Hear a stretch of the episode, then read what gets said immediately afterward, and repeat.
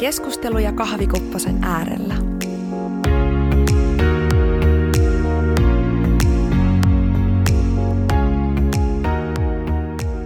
Oikein ihanaa päivää arvon kuuntelijat ja tervetuloa podcastini pariin. Tämä on siis keskusteluja kahvikupposen äärellä ja minä olen sinun hostisi Maria Valkama. Ihanaa kun olet siellä. Ja heti ensimmäiseksi haluaisin kiittää teitä kaikkia, jotka olette siellä, sinua juuri. Haluan myös kiittää kaikista palautteista, joita on saanut. Lämmittää kovasti sydäntä, että tämä höpöttely on osunut johonkin suoneen, joka on tuottanut erilaisia aika paljonkin positiivisia fiiliksiä erinäköisistä asioista. On ihanaa, ihanaa kuulla – ja jatkossakin palautetta saa antaa, eikä tarvitse jännittää, että onko se nyt minkälaista se palaute, vaan kaikki palaute on ihan yhtä tervetullutta. Ja fiilikset, tarinat, sun muut, mitä näistä, näistä jutuista herää, niin mielelläni kyllä kuulen ja olen teidän kanssanne yhteydessä.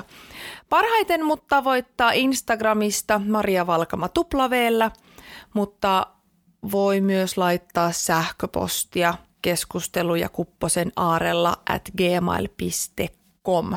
Katsotaan, että koska tämä toiminta tästä laajenee, että saataisiin ihan semmoinen kunnollinen sähköposti. No mutta päivän jakson nimi on Unelmia ja auringon kukkia.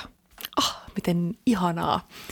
Mä tuossa muutama päivä sitten, hetkinen, on siitä jo hetki aikaa, viikko ehkä, en muista. Hieman on aika ajankäsitys tässä hämärtynyt viime aikoina. Mutta siis jonkin aikaa sitten kävin auringonkukkapellolla Haltialassa ja kokemus oli sangen ihana. Mun mielestä auringonkukissa on jotain todella, todella, todella semmoista vangitsevaa ja inspiroivaa ja jotenkin sellaista herättävää. Mä en tiedä, mikä niissä on sellaista, mutta kun sielläkin nyt kun käveli, ja mäkin on, mä oon pitkä nainen, 180 senttiä, ja mä meen sinne ja on sellaisia mun pituisia ja pidempiä kukkia, niin tulee ihan sellainen wow, mitä tämä on olo. Sellainen jopa vähän nöyrän kunnioittava olo. Ja se on jotenkin todella, olin, olin niin vaikuttunut tästä. Ja, ja viime aikoina on ollut hirveästi puhetta sekä ystävien kanssa että sitten ylipäätään bongannut just jossain somessa tai jossain tämmöisiä juttuja niin unelmista, niiden, siis ylipäätään unelmoimisesta ja sitten niiden toteuttamisesta ja, ja tämmöistä. Niin ah, miten ihanaa yhdistää nämä kaksi asiaa, unelmat ja auringonkukat. Miksi minä yhdistän nämä?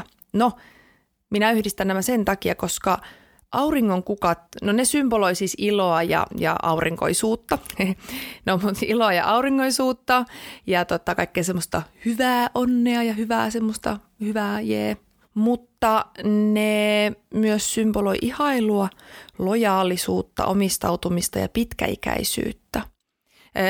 Se auringonkukan keltainen väri symboloi elinvoimaa, älykkyyttä ja onnellisuutta, mutta sitten keltainen väri myös itsessään symboloi ystävyyttä. Ja mä rakastan symboleja.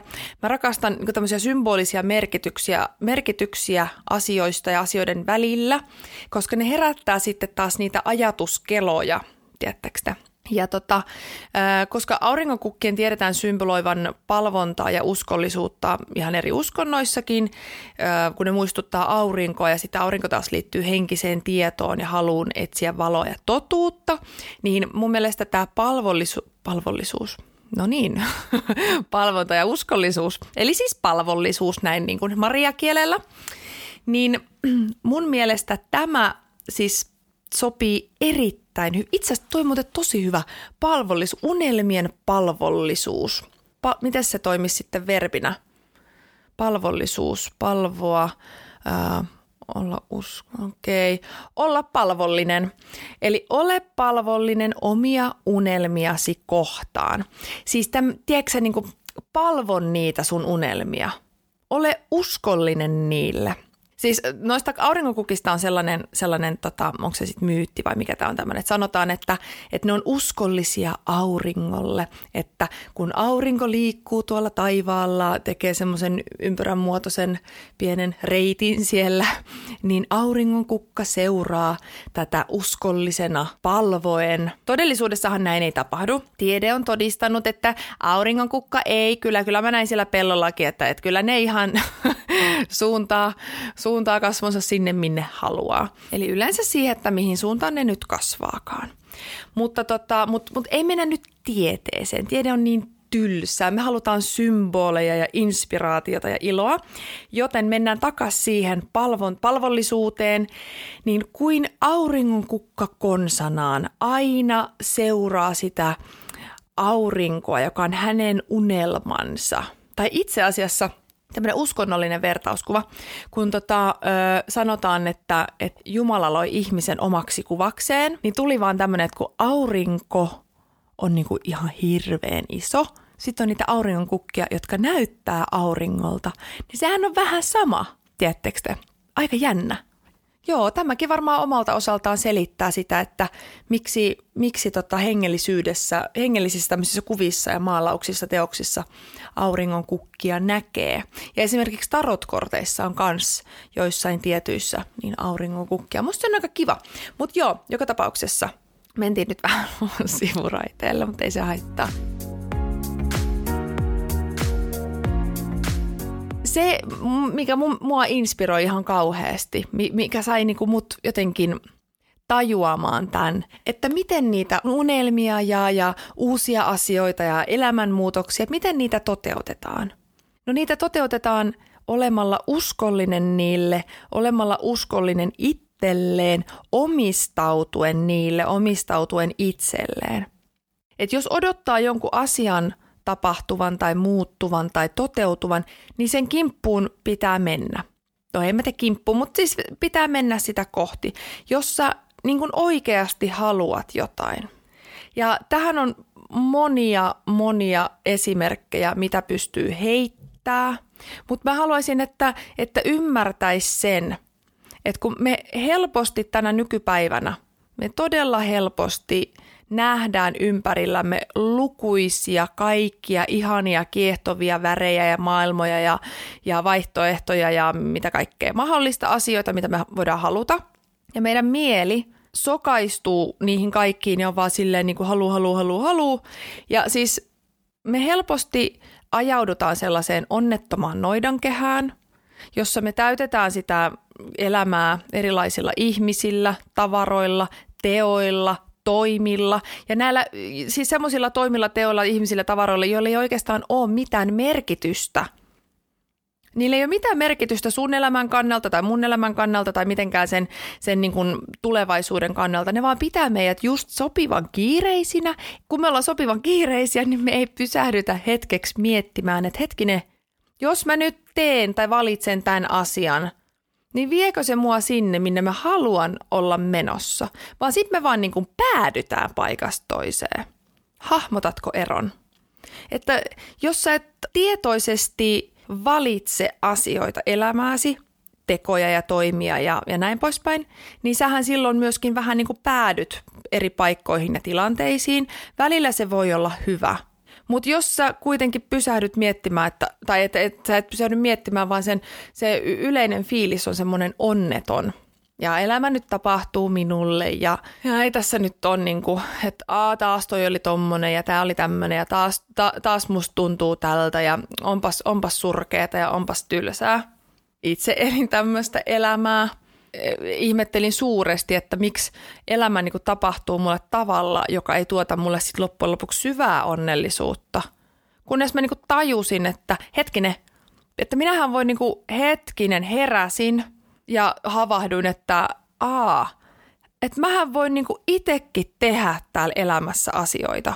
Että mähän voin itse kysyä, kyseenalaistaa, valita, valita, valittaa tai olla valittamatta – mutta niin pienillä asioilla voi saada aikaiseksi sellaisia fiiliksiä ja sellaisen elämän, missä oikeasti on onnellinen.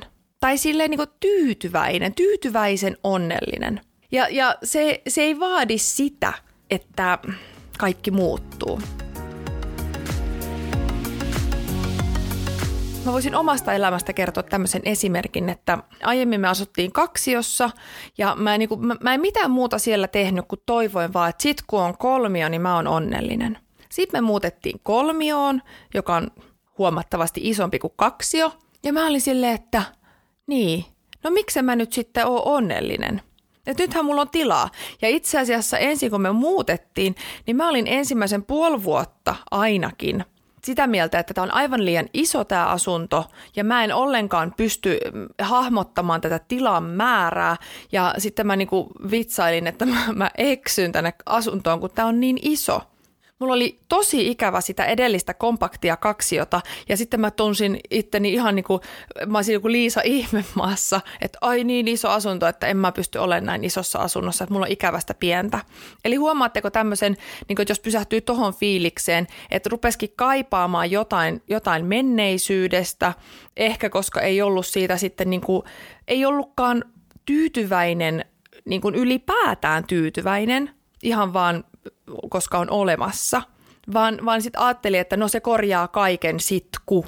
Niin, no sit kun se tapahtui ja sitten kun se ei korjannutkaan yhtään mitään, niin sitten mä olinkin siellä isossa kodissa silleen, niin että no niin, tämä on nyt ihan liian iso. No sitten elämä jatkui ja näin ja sitten tulikin sitten sellainen, että huomasin, että, että se mikä oli aiemmin tyhjä, olikin täyttynyt erilaisilla esineillä ja tavaroilla, jotka jotka sitten sai mut tuntee, että mä haluan avaran kodin. Mä haluan avaran kodin, jossa on korkeat huoneet ja isot huoneet, isot ikkunat ja kaikki. On mulla nytkin isot ikkunat, mutta halusin, että, että on niinku enemmän ja näin. Ja mä niinku ymmärrän, että miten tämä yhtäkkiä kääntyi siitä, että tämä on liian iso siihen, että tämä on liian pieni. En muista enää niin kuitenkin kävi. No sitten minä törmäisin tämmöiseen, tota, olette varmasti kuulleet, konmaritukseen. No mulla jäi se itse konmaritus vähän vaiheeseen, mutta mä, mä, tota, mä tein sen aika pitkälle. Ää, mä, siis, mulla on ne kirjatkin, luin ne, mun mielestä se oli aika, aika tota, innostavaa. Ja se muutti mun suhtautumista tavaroihin sillä lailla, että että se, se oma kuluttaminen muuttui vähän tiedostavammaksi ja sitten semmoinenkin, että ympäröi, ympäröi niin kuin itsensä kodissaan sellaisilla tavaroilla ja esineillä, joiden oikeasti haluaa olevan siellä. Ja jos se joku tavara tai esine ei tunnu hyvältä, niin sitten heivaa sen menemään. Ja se, sen konmarituksen kautta kautta, niin kun mä sitten tein sitä ja, ja laitoin ne tavarat sille, että on oikeasti kivoja juttuja ja, ja sitten hankin sellaisia asioita, jotka oikeasti tuntu hyvältä, niin, niin sitten, sitten tajusin tällaisen asian, että mullahan on ihana koti. Mulla on just sellainen koti, kun koti on koti. Mun koti on koti. Mun koti tuntuu todella, todella kodilta ja se on aivan ihanaa. Koska mä olen ympäröinyt itseni asioilla, siis tavaroilla, joilla on merkitystä. Ja mä olin toivonut, tiedättekö mä olin toivonut siis sellaista kotia, missä on kirjasto ja missä on sitä ja tätä ja tota, työhuone erikseen ja, ja sitten on semmoinen tota, taidehuone erikseen ja musahuone erikseen näin. Ja tota, eli mä olin toivonut sitä pientä kartanoa to, toisin sanoen, jos miettii tätä. Niin uskollisena omille unelmilleni minulla on oma pieni kotikirjasto, itse asiassa kaksi – Minulla on musiikkihuone, minulla on työhuone, minulla on ihana oma makuuhuone, minulla on oma meditaatiohuone, minulla on kauneushuone ja, ja tämä vaatehuone, minulla on spa-osasto. No se on vähän vaiheessa vielä, mutta, mutta spa-osasto on kuitenkin. Ja kysyt ehkä, että miten kolmiossa voi olla näin monta niitä, mitä mä olen niin kuin toivonutkin. No mä olen järjestänyt ne asiat ja huonekalut niin, että mulla on semmoinen oma nurkkaus, mun, missä on mun levari ja LP-levyt. Sitten mulla on kirjahylly, missä on kaikki mun kirjat, kaikki ne kirjat, mitä mä oon halunnut, että mulla on. Ja itse asiassa fun fact, kirjoista, joita mulla on, niin mä en ole lukenut kaikkia – Suurin osa on lukematta ja näin mä haluan, että se onkin hirveän inspiroivaa, kun on oma, oma koti, oma henkilökohtainen kotikirjasto. Ja sillä lailla, sillä lailla niin tota, mä olen uskollinen sille niin kuin itselleni, itselleni, omille haluilleni ja unelmilleni, ja mä toteutan ne tavalla, jotka tässä hetkessä on mahdollisia. Ja mun mielestä se on semmoista uskollisuutta parhaimmillaan. Ei se, että mä pidän itseni kurjuudessa ja huonossa fiiliksessä silleen, että mulla on ihan hirveä olo, kun mulla ei nyt ole sitä kirjastoa, vaan mä oon, mä oon silleen, että hei, vähän niin kuin teettekö te pienelle lapselle, pieni lapsi haaveilee oikeasta yksisarvisesta, niin mitä sä teet? Sä ostat sille pienen yksisarvisen ja sanot, että tämä on oikea. Niin ihan yhtä, yhtä ihanasti voi niin kohdella itseään siinä, että hei, toteuta se sun unelma tavalla, joka on tässä hetkessä mahdollinen. Musta se on jotenkin kiva. Ja tähän pätee kyllä se, että, että, että kun karsii niitä asioita, joita ei oikeasti halua, kotiinsa, elämäänsä, vaatekaappiinsa, niin sinne jää jäljelle ne, joista oikeasti pitää. Ja tämä on tämmöinen toistuva teema. Edellisessä jaksossa Pian kanssa puhuttiin tästä ihan samasta asiasta.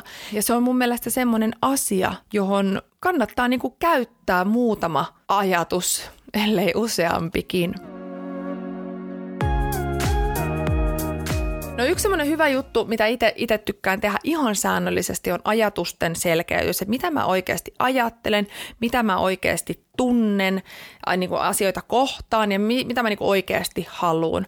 Ja, ja itse on visuaalinen ihminen, niin mä käytän just niitä semmoisia aarrekarttoja, mitä liimaillaan niitä kuvia pahville, tai listoja, tai jotain tämmöisiä mind, mindmappeja. Ihan sillä ei oikeastaan niin kuin väliä, mikä toimii, mutta semmoinen selkeyttäminen – niin se, se helpottaa sun aivoja ja sun mieltä bongaamaan ne sulle sopivat asiat sit kun ne vastaan tulee.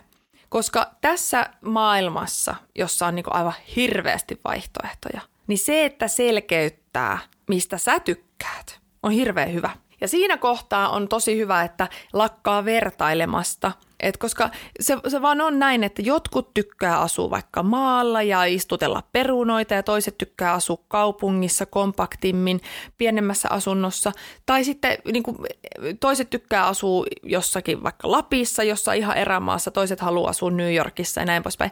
Et kun meitä on niin paljon erilaisia ihmisiä ja toisille sopii yhtä ja kolmannelle kolmatta, niin ei niin kuin ole tarpeen verrata, että mulla pitää olla nyt tommonen, että mä olen sosiaalisesti hyväksytty hyväksytty. Mun mielestä tälle 2020 niin on sosiaalisesti kaikista eniten hyväksyttyä se, että on oma itsensä ja uskollinen itselleen ja unelmilleen. Jos mietit jotain sellaisia inspiroivia ihmisiä, niin ne on rohkeasti sitä, mitä ne on. Ja se ei vaadi sitä, että sun pitää niin kuin ensin muuttaa, ensin laihtuu, ensin väriä hiukset, ensin laittaa sitä tai tätä tai tota, että sitten se muuttuu vaan sä voit tehdä sen muutoksen niillä, mitä sulla nyt on. Olla uskollinen niille asioille ja sitten vaan niin kuin toteuttaa sitä. Ja tästä on niin hyvä toinen esimerkki ihan elävästä elämästä. Muutama vuosi sitten mä käppäilin mun tota, silloisen kollegan huoneeseen ja olin silleen, että kuule Anni, minä haluan kirjamessuille. Anni katsoi mua silleen, että no ei muuta kuin lippuostoksille ja mennään. Mä ei, ei, ei, ei, ei, ei, ei. Mä haluan sinne oman kirjani kanssa. Anni katsoi mua taas hetken, räpytti vähän aikaa silmiä ja sanoi, että niin, no tota, pitäisikö sun sitten kirjoittaa kirja? Sitten mä olin ihan silleen, että jaha, niin, no totta. Ja käppälin pois sieltä huoneesta. No, sitten.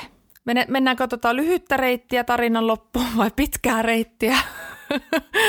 Lopputulos oli se, että vuotta myöhemmin mä olin kirjamessuilla oman kirjani kanssa – mitä siinä välissä tapahtui, niin siinä tapahtui monta eri asiaa. Vuoden aikana ehtii tapahtua paljon asioita oikeasti, kun lähtee tekemään. No ensimmäiseksi mä kirjoitin kirjan. Mä kirjoitin runokirjan.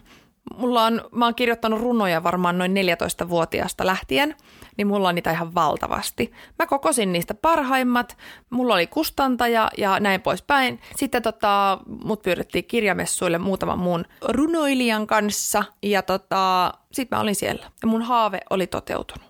Ja tässä on hyvä muistaa tämä unelmien selkeytysjuttu.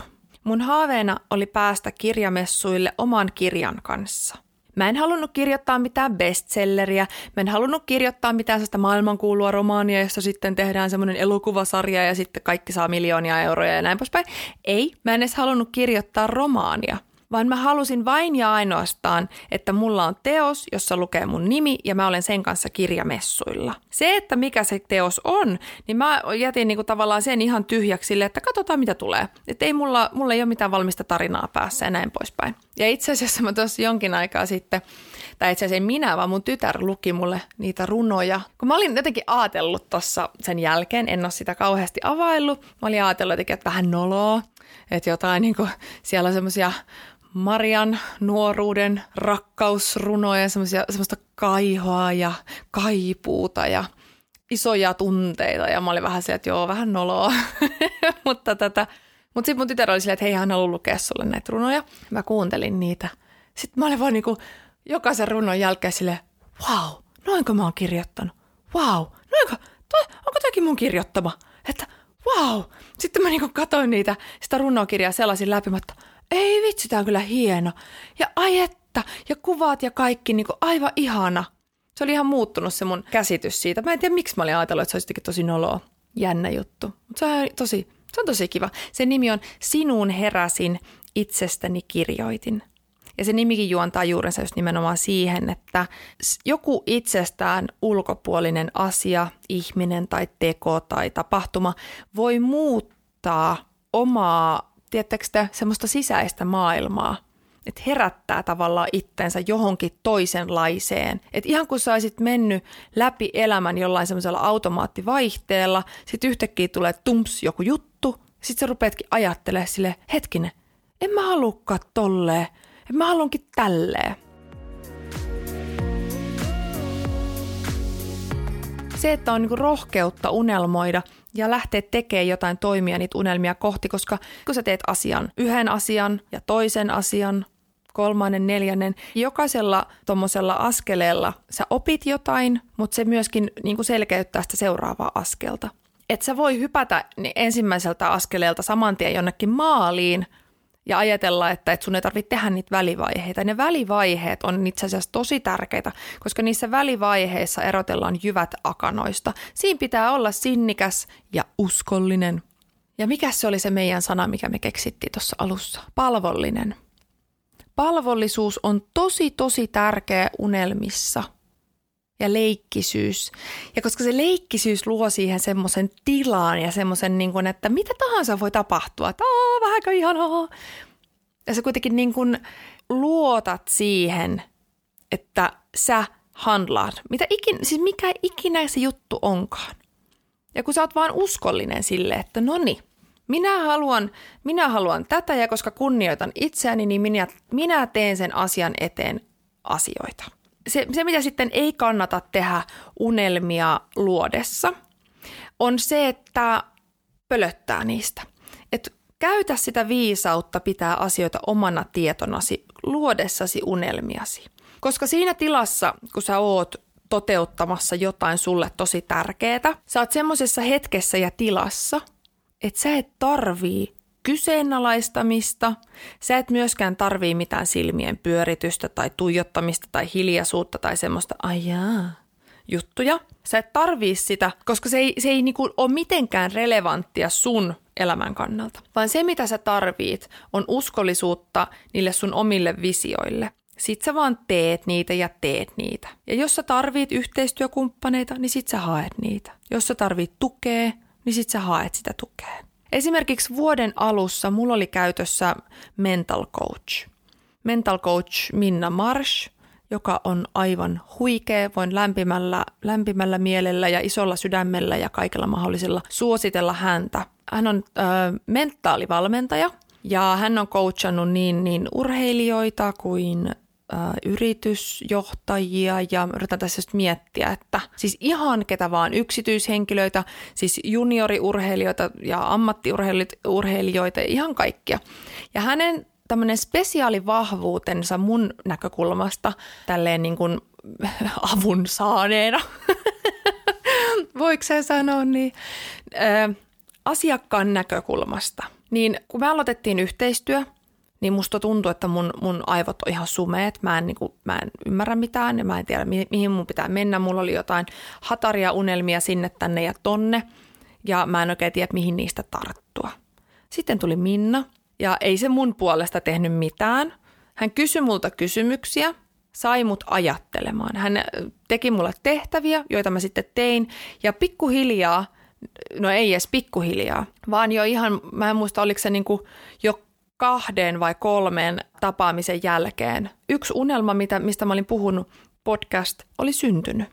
Ja näin niin kuin helposti se tapahtuu, kun sulla on oikeanlainen ohjaus siinä. Jos semmoista tarvii. Mä tarttiin sellaista. Mä tarttiin just sellaisen, niin kuin, että joku tulee ja vähän töytäsee mua eteenpäin. E, ei sillä, ettäkö näkisin jotenkin pidemmälle nytten.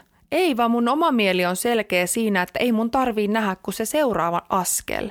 Koska vaan sillä seuraavalla askeleella on merkitystä. Ja aina kun mä oon tässä, missä mä nyt oon, niin mä teen asiat niin hyvin kuin mä vaan osaan. Joten kun mä otan sen seuraavan askeleen, niin se edellinen on niin kuin, tiedättekö, ihan tip-top ja sitten mennään seuraavalle askelmalle. Mikä se ikinä onkaan. Ja aina niin kuin askel kerrallaan. Ja, ja silleen pysyy myös jotenkin se ilo siinä tekemisessä mukana. Aina on hyvä fiilis siinä, mitä tekee.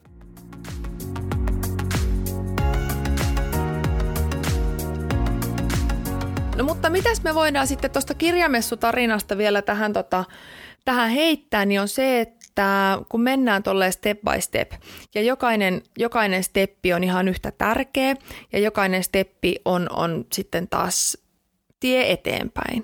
Ja kun sä otat niitä askelia, kun sä otat ensimmäisen, niin hän alkaa niin luonnistua aika lailla sille itsestään ja susta tulee rohkeampi ja rohkeampi. Ja tota, siinä menee aikaa. Niin se, että ei sille, että no niin, nyt mä sitten vaan ootan, mitä tapahtuu seuraavaksi, vaan jatkaa niin elämää kuten tähänkin asti, ollen kuitenkin palvollinen itseään kohtaan, eikö niin? Silloin sä et jää oottamaan ja keräämään isoja odotuksia, rakentamaan mitä isoja pilvilinnoja, vaan silloin sä pidät sen sun elämän dynaamisena ja oman mielesi myöskin hereillä, iloisena ja kirkkaana. Ja tämä sitten taas vaikuttaa siihen, että miten sä kommunikoit ihmisten kanssa. Ja se, miten sä kommunikoit ihmisten kanssa, vaikuttaa siihen, että minkälaisen muistijäljen sä jätät näihin ihmisiin.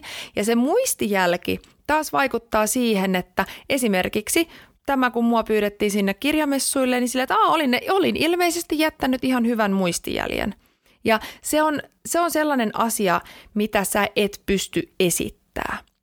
Mä tiedän, että monet ihmiset ja, ja on tilanteita, jossa taipuu semmoisen niin helpon mielistelyn pariin. Se on helppoa olla ihmisille ystävällinen ja sitä kautta saada niin kuin tavallaan jätettyä niitä muistijälkiä sille mekaanisesti. Mutta jos haluaa jättää semmoisia aitoja muistijälkiä, niin on oma itsensä ja tekee aina parhaansa. Ja tämä eritoten mun mielestä pätee kaikista parhaiten just kaikissa työ- ja harrastusjutuissa. Hyvällä fiiliksellä tekee parhaansa, niin varmasti jää oikealla tavalla, siis oikealla tavalla sinulle, just sellaisella tavalla, kun sä haluut, niin jäät mieleen. Se on sellainen, mikä sitten taas poikii lisää, mihin sä et pysty vaikuttaa.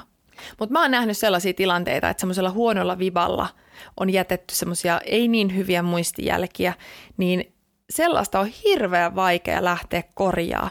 Ja sitten taas, niin kuin, että joo, voithan se mielistelemällä saada niin kuin, päästä aika pitkällekin asioissa, mutta kun se on sitten taas sitä feikkitietä, mikä tulee ennemmin tai myöhemmin romahtamaan, kun feikit ei vaan kestä aikaa. Se ei vaan kestä aikaa, että kun sä oot uskollinen itsellesi, ja aito itsellesi, itsesi kanssa ja sitä kautta niin kuin ulospäin sitä, niin silloin se kestää, se kaikki kestää aikaa, se kaikki kestää myös virheitä, erilaisia stipluja, ne kaikki tulee kuuluu siihen ja se, se vaan niin kuin rakentuu vankemmaksi se sun oleminen ja tekeminen. Pätee ihan mihin vaan. Mutta sitten taas jos yrität etsiä oikotietä onneen, niin ei semmoista oikein oo tai voi semmoisen hetkellisen saada. Kyllä meillä on paljonkin erilaisia esimerkkejä tähdenlennoista, mutta se on sitten taas eri asia, että onko se, onko se oikeasti se, mikä, mikä on niinku sua ja sun juttua. Ja sitten mun mielestä kaikkein parasta on se, että kun on uskollinen itselleen ja palvollinen, niin tota, kun luottaa itteensä ja levittää hyvää vibaa ympärilleen, ja on semmoisessa hyvässä energiassa itsensä kanssa, niin sitten siinä käy vahingossa silleen, että tulee tehdyksi oikeanlaisia asioita ihmisiä kohtaan ja levittää sitä hyvää. Ja esimerkiksi tulee inspiroiduksi Niin kuin, että vahingossa inspiroi muita ihmisiä, innostaa ja kannustaa ja on niin kuin esimerkiksi hyvä ystävä ja näin poispäin.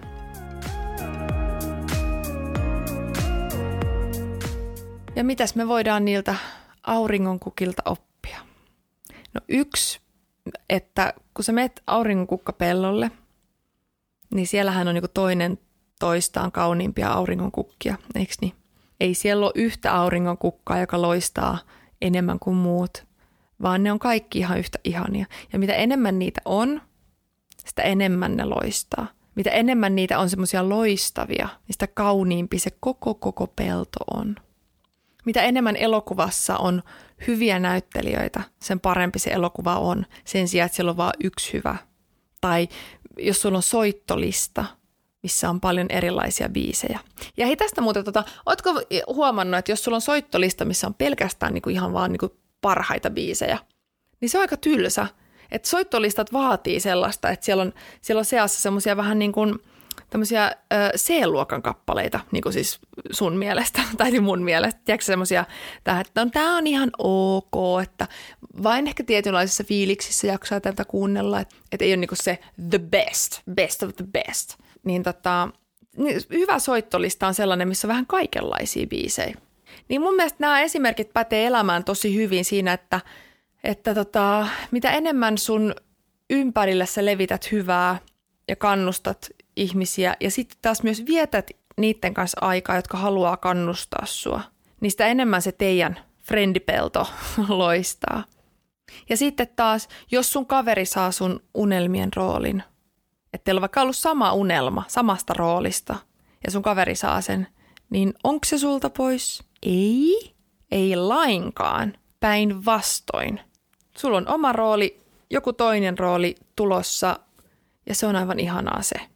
Ja sitten taas sitten se tekee sen, että sit kun sä saat sun roolin, niin te voitte olla yhdessä onnellisia siitä, jos niin kuin viittaan tähän elokuvaesimerkkiin. Mutta se, että, että jos sä lasket itse semmoiseksi, no mä nyt on vaan tämmöinen avustaja, täällä istun nurkassa, juon kahvia ja on oikeastaan ihan sumennettuna täällä, että, että kun toi, toi, on vaan, toi on vaan toi päätähti, niin sillä eihän se nyt ole hyvä elokuva semmoinen vaan sitten oot sillä, että wow, no toi on päätähti ja tässä hetkessä mä oon nyt sivuosassa ja mä teen sen sivuosan ihan sairaan hyvin etänä kotoota yksin. If you know what I mean.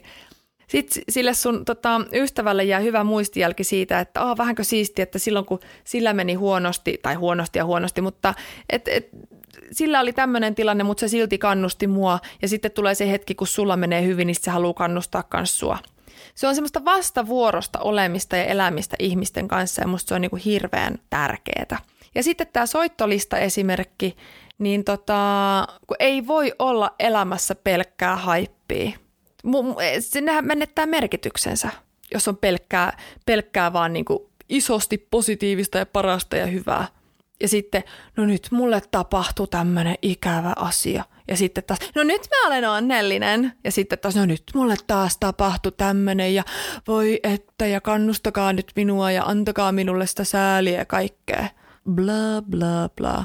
Aha, tämmönen tilanne on nyt tämä, että vaikka auto on varastettu, no mitäs minä voin asialle tehdä ja tämmöistä sattuu, elämässä sattuu. No okei, oli ehkä vähän huono esimerkki. Mutta ei anna niinku asioiden lannistaa. Tavallaan tekee semmoisen checkin, että vallitseva ympäristö ja vallitseva tilanne on tämä ja tämä.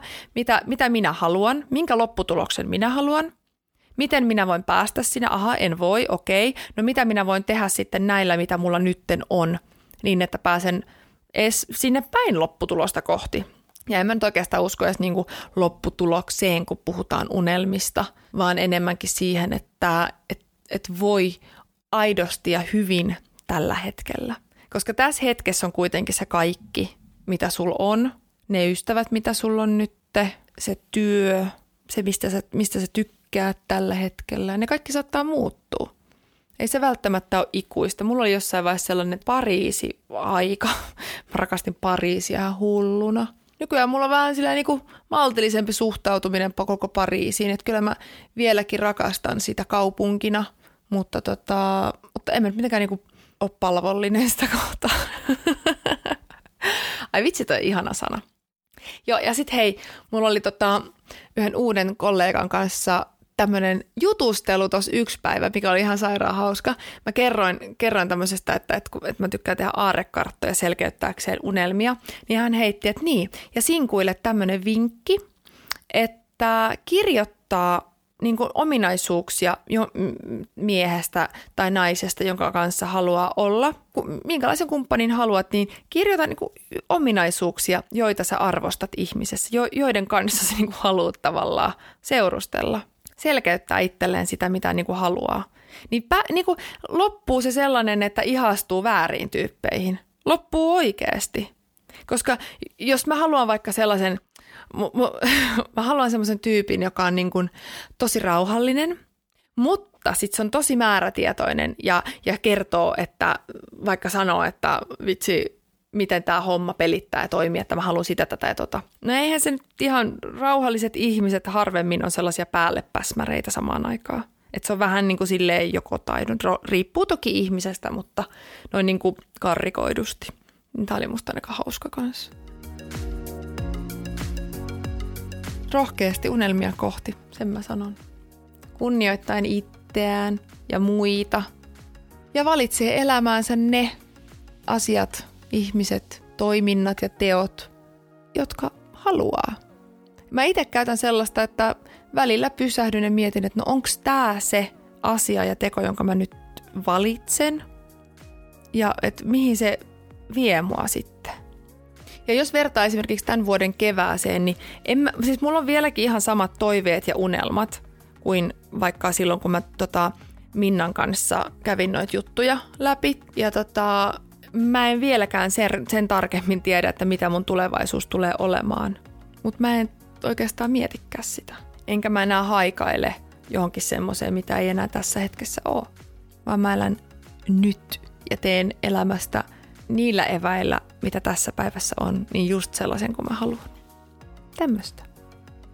Olkaamme yhtä ihania kuin auringon kukat ja levittäkäämme ympärillemme siitepölyä ja aurinkoa. Hei, mutta ihanaa, ihanaa päivän jatkoa sulle. Kiitos kun kuuntelet, kiitos kun olet siellä. Mun nimi on Maria Valkama ja palataan seuraavassa jaksossa. Moikka! Minun nimeni on Maria Valkama ja sä kuuntelit keskusteluja kahvikupposen äärellä podcastin.